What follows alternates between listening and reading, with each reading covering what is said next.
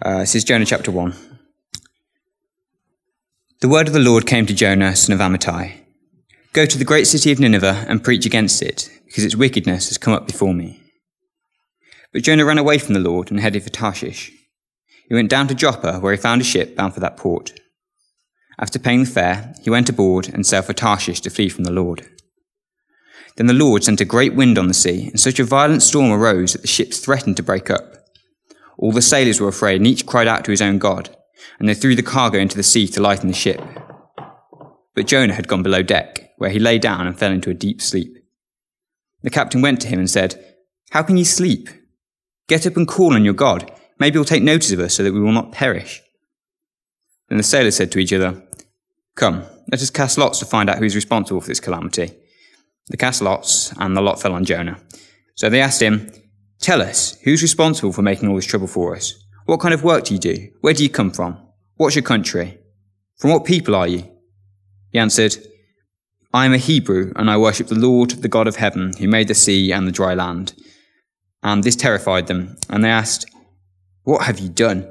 They knew he was running away from the Lord, because he had already told them so. The sea was getting rougher and rougher, so they asked him, "What should we do to what should we do to you to make the sea calm down for us?" "Pick me up and throw me into the sea," he replied, "and it will become calm. I know that it is my fault that this great storm has come upon you." Instead, the men did, did their best to row back to land, but they could not, for the sea grew even wilder than before. Then they cried out to the Lord, "Please, Lord, do not let us die for taking this man's life. Do not hold us accountable for killing an innocent man, for you, Lord, have done as you pleased." Then they took Jonah and threw him overboard, and the raging sea grew calm. At this, the men greatly feared the Lord, and offered a sacrifice to the Lord, and made vows to him. Thanks, Joe. Let's, uh, let's pray now as we, uh, as we prepare to hear uh, Andrew speak to us. Lord, we uh, we thank you for Andrew. Um, thank you for uh, all of the, the work that he does for our church uh, as one of our wardens. Uh, but we pray your blessing on him tonight as he brings us your word. Uh, pray that you will help him, uh, that by your spirit you will um, free his lips to, to speak to us tonight. And Lord, may we um, receive your word with open hearts. May you give us fresh eyes uh, as we think about uh, Jonah and this first chapter of Jonah especially. Um, open it and make it alive in our hearts and show us uh, what it means to us in the days and weeks and months ahead. Amen. Amen. I wonder how you react um, when you're asked to do something. It can be anything. But I suppose how we react depends on what exactly we are asked to do, doesn't it? If it's something that we desperately want to do, then there is no great trouble. Yes, of course, we're there in a flash, we'll do it, of course we will. But perhaps when it's something that's slightly less agreeable, uh, we'll perhaps find any manner of excuses uh, as to why we're not able to do it. We might not come straight out with our reasons as to why we're not going to do it. We'll be very creative, but I'm sure we'll think them. I'm sure we'll put lots of things in our way. I always remember um, as, a, as a child, Sunday afternoon after Sunday lunch, um, it was the days of pre-dishwashers, um, and it was my turn to do the dishes. Dad said, "Andrew, it's time to come and do the dishes." Did I want to do them? No, of course I didn't. I found any number of excuses and reasons for not doing them. Suddenly my homework needed doing, suddenly my room needed tidying, suddenly there was something extremely pressing that I needed to go and do. Those things I didn't care about doing, but suddenly they were so much more important than what I was being asked to do. We have to be honest, don't we? Sometimes it is a struggle to do what is asked of us. Sometimes obedience is difficult, especially if we, uh, as Christians, don't see the point, or it doesn't fit with our schedules. Uh, we can, can't we, be very creative with our reasons uh, to get out of things. Now, of course, I'm not saying that we should say yes to everything that is ever asked of us, to all the tasks that we are asked for, whether in church or not. We are perfectly entitled to say, "No, I can't do that." That is perfectly reasonable. But as Christians, the command to obey God, the command to be obedient to God, is not an optional one. We may often have trouble discerning what that call is, what that um, so what that means for us. That's an, another sermon for another time. But obedience to God's call in our lives is not one that we should ignore or can ignore as Jonah duly discovered. And let's be honest, being very often being um, being obedient, it's not it's not particularly fun, is it? Sometimes we like just that little bit of a rebellious streak. It's too hard, isn't it? It's just too inconvenient. We like being slightly rebellious. But I wonder, therefore, what um, what we do when it comes to obedience to God. Is that how we react when God has a call upon our lives? Whether we are called to that by another person in the church through prayer and discerning, or because of a direct challenge from God. I wonder how we react to that. Do we respond with excuses and reasons as to why we can't do it? It's too hard. Someone else is better. I'm not gifted enough. I'm not well enough equipped. I just don't have the time. My kids need me. Or perhaps just a simple no sometimes. I, I don't want to. And if you do that, and I think, let's be honest, we all do. I know that I do. We're in good company because Jonah had a very specific call from God. A very specific call to obey God. Jonah was asked to go and do something very difficult for him. But his response to God challenges us to look at ourselves and how we react to God's call upon our lives as Christians in two thousand eighteen. Jonah provides us a glimpse as well of God's grace and of God's love, so that when we did do disobey him, there is a way back for us. There is a way that we can come and be renewed with God. We can be reunited with God because God has gone to great lengths to win us back. So even when we have wandered off, even when we have gone our own way, uh, there is a way for us to come back. And that is the wonderful message of Jonah, those two things to hold in tension. But I just want to unpack uh, Jonah chapter one just by looking at three things this evening. Firstly, Jonah's call by God in verses one and two. Uh, it says in verse one, the word of the Lord came to Jonah. It came to him. It came to Jonah alone. It didn't come to anybody else. God had a task for Jonah. We see the expression that it said in here, the word of the Lord. It said the word of the Lord came to Jonah. And we see that expression used quite a lot in Old Testament prophecy. It clearly indicates the source of where this word had come from. And of course, its divine authority. It was a call from God. But what was God's call to Jonah? Well, verse two tells us. And again, as with most things that God says, it's pretty direct. He doesn't beat about the bush. He doesn't kind of frame it in a slightly ambiguous way. Verse two, Jonah was called by God to go and preach against the great city of Nineveh. Why? Because its wickedness had come up before him, before God. Jonah had been singled out by God as the one he wanted to go and to do this task. Now, let's be clear from the outset, this was no easy call. This was no walk in the park. God was calling Jonah to go into a very dangerous place to undertake a very significant task. If we know anything of Nineveh, we know it was the capital of the Assyrian Empire. The Assyrians were the enemies of God. They were um, a brutal nation. They were a powerful nation. Uh, but they had no regard for God. They were violent. Its leaders were, were brutal leaders, killing anybody who got in their way. It didn't think it needed God. It had great city walls. There was no doubt a big moat surrounding it, fortified uh, from every side. It was a big, brutal city full of hostility and danger. So there's no doubt that uh, it would have been a pretty tough audience, wouldn't it, going into, uh, going into Nineveh. And of course, if we place Nineveh in a modern-day context, Nineveh would have sat uh, basically square in the middle of Iraq. If I was to ask you to go to Iraq, or if somebody would ask you to go there, I wonder what your reaction would be to that. You starting to get the picture? This call upon uh, Jonah was not an easy one. It was not one that was, I say, a walk in the park. It was difficult. It had its challenges. But not only was there the physical challenge, there was the spiritual challenge as well, because Nineveh was a Gentile nation. And when we, when we talk about Gentiles, of course, we mean uh, nations that were not the chosen nation of Israel. They were not the chosen people of God. Jonah was asking, uh, God was asking Jonah to go and preach to a Gentile nation, He was asking him to go and preach to the enemies of the Israelite people. And it wasn't just to one or two people kind of dotted inside Nineveh. No, it was to the whole nation. That's what God called him to do. Throughout Old Testament history, we can read about how God dealt with his people when they turned their backs on him. We see it throughout, uh, once they were, they'd come out of um, Egypt, this sin cycle of, uh, of turning back to God, of rejoicing in him, and then slowly but surely falling away, and then coming back to God again, and then slowly but surely falling away. Time and time again, the Israelites forgot God. Even when Moses was up on the mountain, when he comes down, they're worshipping a golden calf. It's not been that long since they've come out of Egypt. And here they are worshipping a golden calf. They've forgotten their God already. But God is gracious, and time and time again, he welcomes them back because he loves them, because they are his chosen people.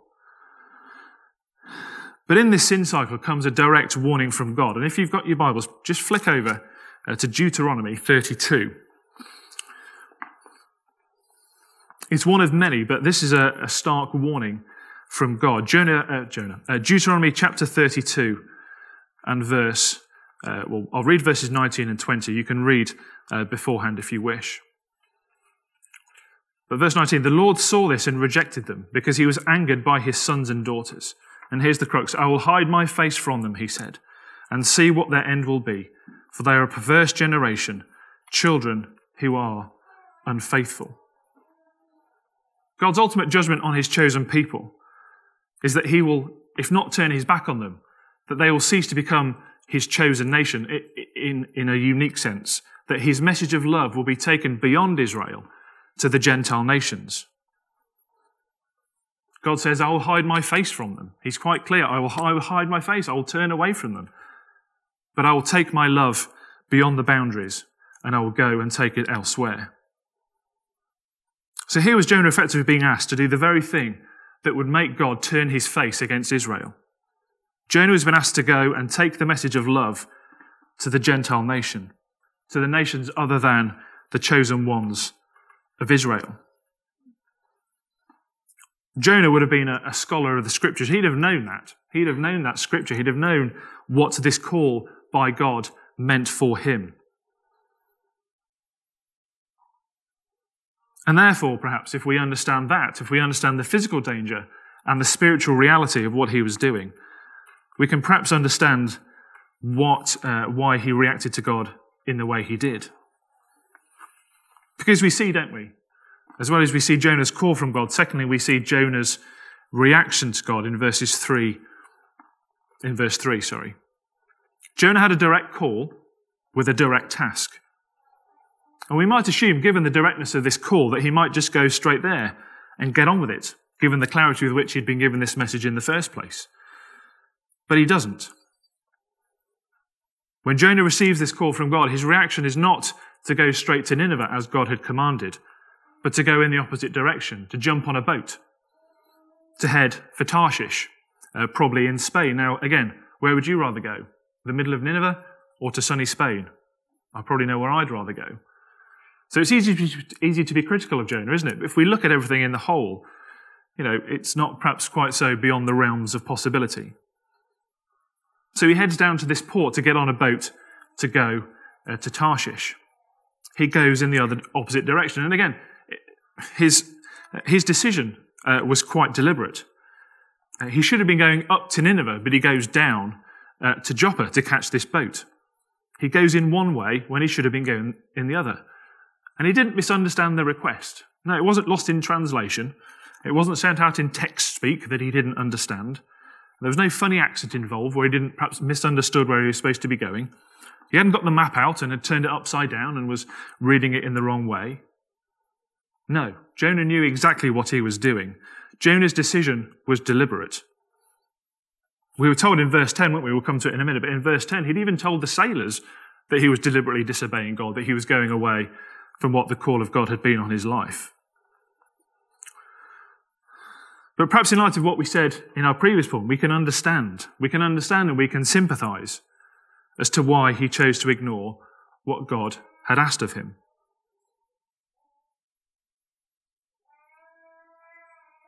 I think he understood God very well. There's a, often it's said that Jonah didn't understand God.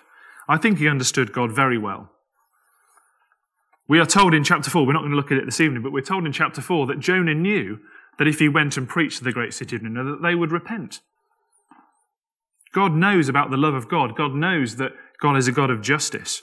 God knows the power of his message. Uh, Jonah knows the power of God's message. He knew that if he went and proclaimed it, that they would repent, and it, in a sense it would sign the death knell of, uh, say, of Israel being the chosen nation. And indeed, that's how it proved. So Jonah was understandably unwilling to be the mouth, mouthpiece of this powerful message of love and of forgiveness, knowing and understanding that this would mean rejection for his own people. And it was a seminal moment in Israel's history. So there's no doubt, in my mind, that this was a tough call for Jonah. This was a difficult call of obedience. He ran, not, well, he was disobedient, yes, but he ran strangely because he knew that God was a gracious God, abounding in love. And that if he went and proclaimed the message, as we see later on in the, in the book, that God would be gracious and he would save them. Indeed, that's what would happen.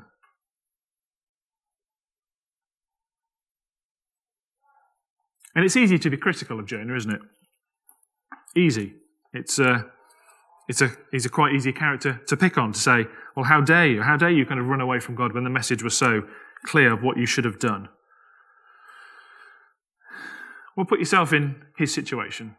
If God had called you, if you had been Jonah, and God had called you to that situation, I wonder what you would have done. Would you have hopped on the boat to Tarshish, or would you have got on your donkey or whatever mode of transport needed, have gone up to Nineveh straight away? I don't know. But the reality is we run from God all the time, don't we?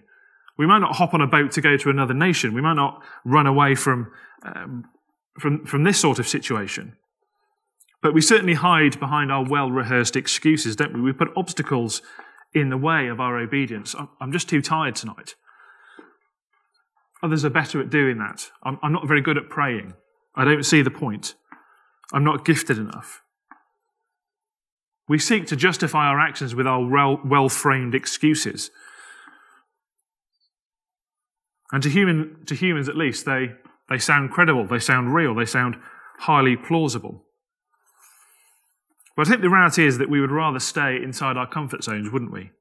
We are comfortable with our situations in church. We are comfortable with the status quo. We like the people in our church, I, I hope. Um, and perhaps to have others from out there, people who we don't, uh, can't associate with very well, people who we don't understand, coming in and upsetting the status quo. That's not something we find desperately easy, is it? So therefore, we will stay in here. We will stay... Um, in our churches, not existing out of there. The simple fact is that we struggle with obedience and we struggle struggle to follow faithfully. There's an account in Luke, uh, Luke nine and verse fifty-seven, again, if you've got a Bible, turn to it, um, where some men are asked to follow.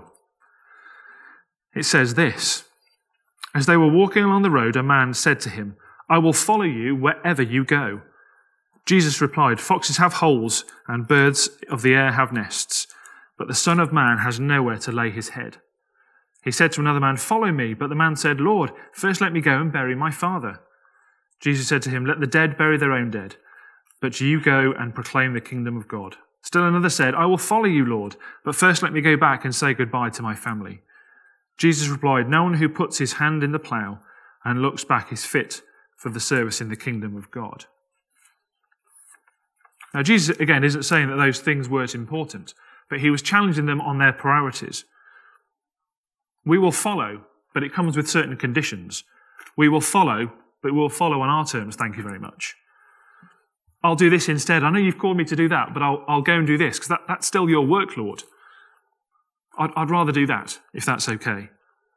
We'll strike, we kind of think we can strike some sort of eternal deal with God. I'll do this, just please don't make me do that. And in this respect, we're probably more like Jonah than we would care to admit.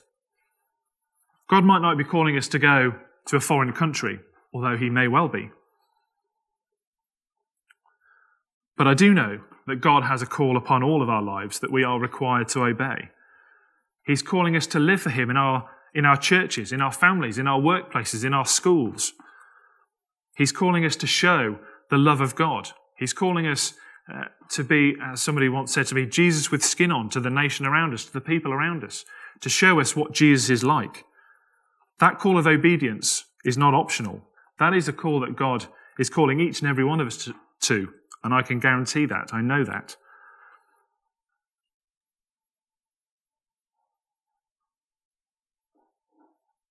He's calling us to live for him, to show those around us the love that he has for them, to show the God, to show them the God who will do anything to win them back.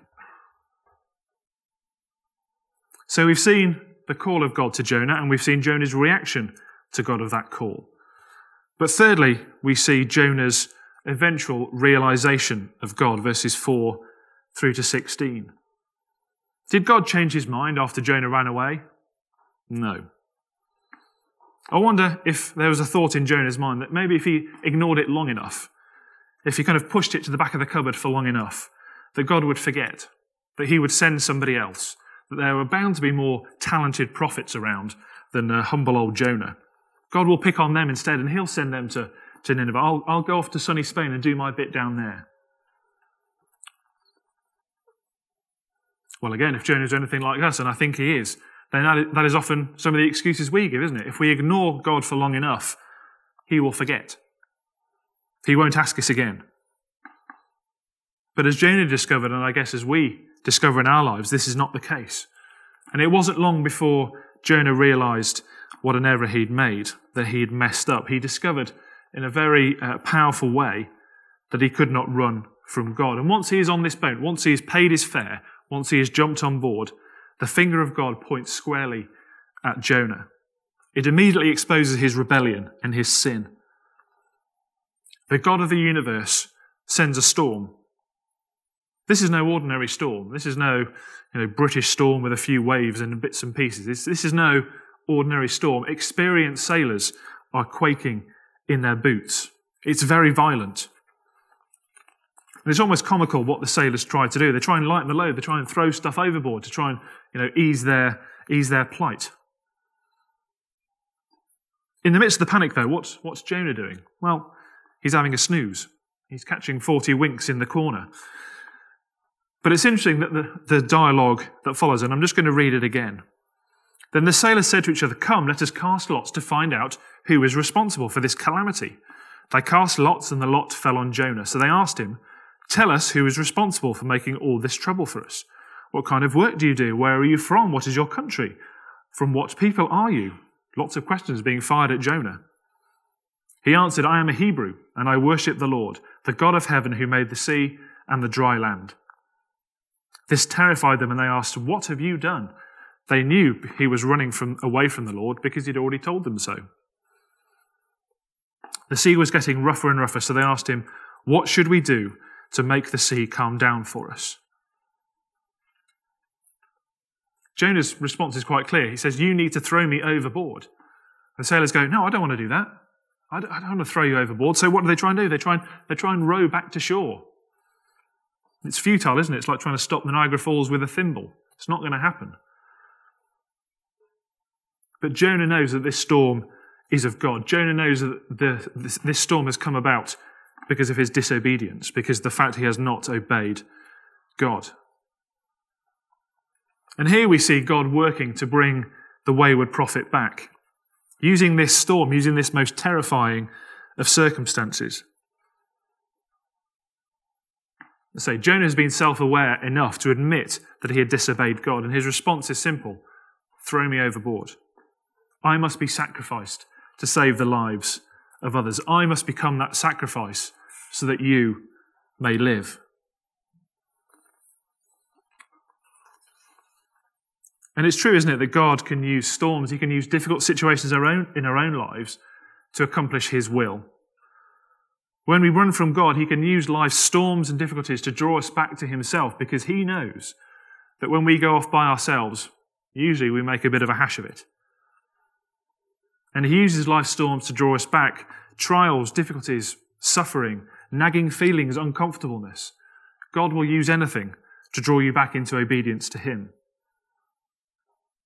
But let's just be clear for a moment. The storms that Jonah experienced and the storms and difficulties we face in our own life are not the response of an angry God waving his finger saying, I'm going to show them who's boss. I am in charge and I'm going to make them pay for what they have done. No, that is not the God that I serve. Rather, God uses those things to strip away the reliance on ourselves, to strip away our excuses, to strip away the things that we hold dear. The things that, that we think are important, or the things that perhaps we think we're not very good at. And he says, I can help you. I am with you. Because running from God is ultimately, it's fairly pointless. It's fairly futile. The problem often is, isn't it, that the path to disobedience or being disobedient is actually a fairly easy one. Being disobedient is quite straightforward. The path is wide, the path is inviting, the path is quite exciting sometimes. It convin- can convince us that disobedience is okay, and sometimes the longer we feel we've got away with it, it can convince us that we can escape God, that we can run away from his call upon our lives. But as Jonah showed, we cannot escape that call of God upon our lives. He will catch up with us and he will bring us back in love, because God is a God of love. Uh, Hugh Martin, who was a commentator on Jonah, said this. He said, beneath the surface, while he holds the storm in his left hand, in his right hand he holds deliverance. And behind all of this, in the depths of the Lord's heart, there is protecting, redeeming, life-giving love.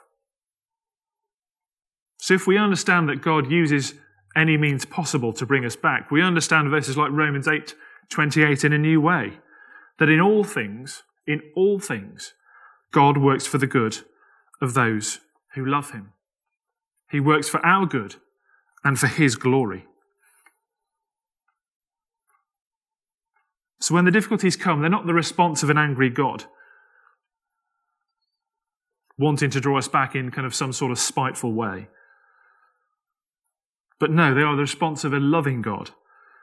Because the good news of Jonah is that God has provided a way for us to be forgiven, so that when we do disobey, when we have disobeyed the call of God upon our lives, when we do turn our backs, the welcoming arms of God's eternal love and salvation are there, ready and waiting. So we've seen from Jonah, haven't we, how God had this direct call and how he reacted to that call. The call to Christian service can sometimes be tough, can't it? We will admit that. Being Christians is not an easy place to be. Um, the world does not understand very often. They will say spiteful things. They will do hurtful things. But as Jonah shows, running away from God because of the consequences of those things is not the answer. But what if you have run from God? What if you are running from God this evening? Look out on a sea of faces. There may be things that God is calling you to do, and you are currently not, you are wrestling with that call of God upon your lives. You are trying, perhaps you're trying to ignore it. You're trying to push it to the back of the cupboard, hoping that it will go away, hoping that God may well forget. You know that God is asking it of you. You know what God is calling you to do. But you've been ignoring God. You've been putting those things in your way.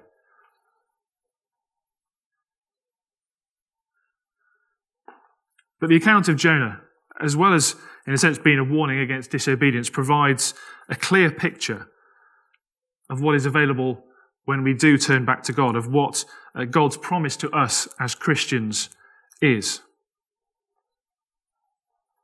The verse that we read in Matthew, where uh, Jesus describes Jonah um, in, kind of in comparing himself with Jonah, it's a direct quote pretty much from uh, Jonah Verse uh, one, verse seventeen. I love it when the Bible gives really clear pictures, when it's just so straightforward and in your face that actually uh, making the comparison is, is no effort at all. And verse seventeen is one such place. It sits at the end of the chapter and it says, "And the Lord provided a great fish to swallow Jonah. And Jonah was inside the fish three days and three nights." And here is a reminder that even when we have not followed God as we should, that there is forgiveness that there is salvation awaiting for us if we return to him.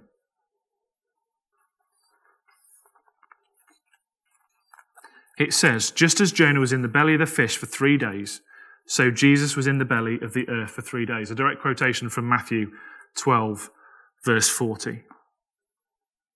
And here is Jonah in the Old Testament. Here is this picture of Jonah inside the belly of the fish, pointing forward at a time when another one would come, so that when we, just like Jonah at rock bottom, when we have run away from God, that we can come back to him, that there is a way to return.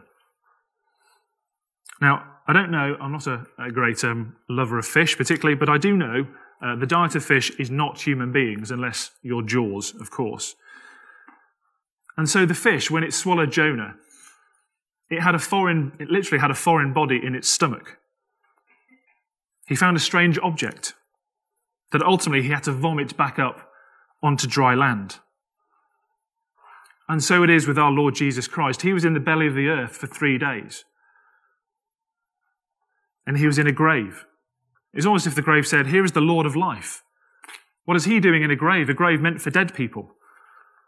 And after three days, the grave literally vomited Jesus back up, back up to life, back into the world.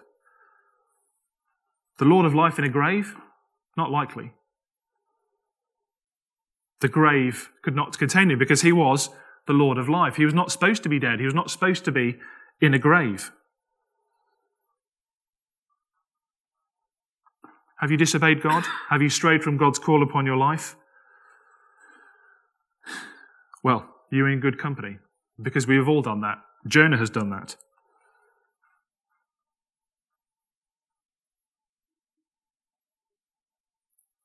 But it's interesting, even Jesus struggled with the call of God upon his life.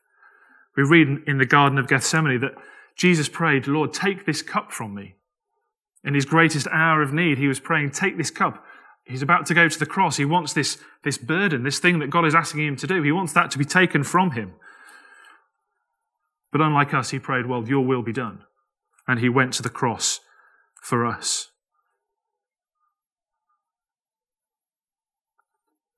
Of course, comparing ourselves with Jesus is a, perhaps a slightly unfair comparison, but you get the picture, don't you? Jonah reminds us that the love of God is available and is free to anyone and everyone who has run away from God, who has disobeyed the call of God upon our lives. And verse seventeen stands as a reminder that if you have, the Lord of life wants to bring you back, wants to bring you back into fullness of life with him. Jonah points us to Jesus, doesn't he? And that the cross stands as a reminder that even in the midst of our disobedience can come the very heights of the joy of salvation. From the depths of our sin, from our disobedience, we have been rescued, we have been freed, we have been redeemed, and we have been saved. And we are free to allow us to follow God again, to follow God again afresh, to say, Lord, I'm sorry for running away from you. Let's try again, shall we? And God says, come on in, let's try again, let's try at it again together. And that's the God that we love, and that's the God that we serve. Not only has he given us a way back, but he has promised that when we try again, he will be with us again. As Jonah found out, there is always a second chance. We read in chapter three that when Jonah went, uh, when he was called a second time after being thrown up by the fish, he went to Nineveh. He went and he proclaimed the message of God, and Nineveh turned its back, uh, turned back to God. The leaders were in sackcloth and ashes. God doesn't remember our disobedience. He walks with us as we serve him. So are you running away from him this evening? Maybe you are. Turn back to him, because God has everlasting arms of love that just want to envelop you. And there is the promise of a Saviour who has already died and has risen again for us, that we might be forgiven for those wrong things that we have done.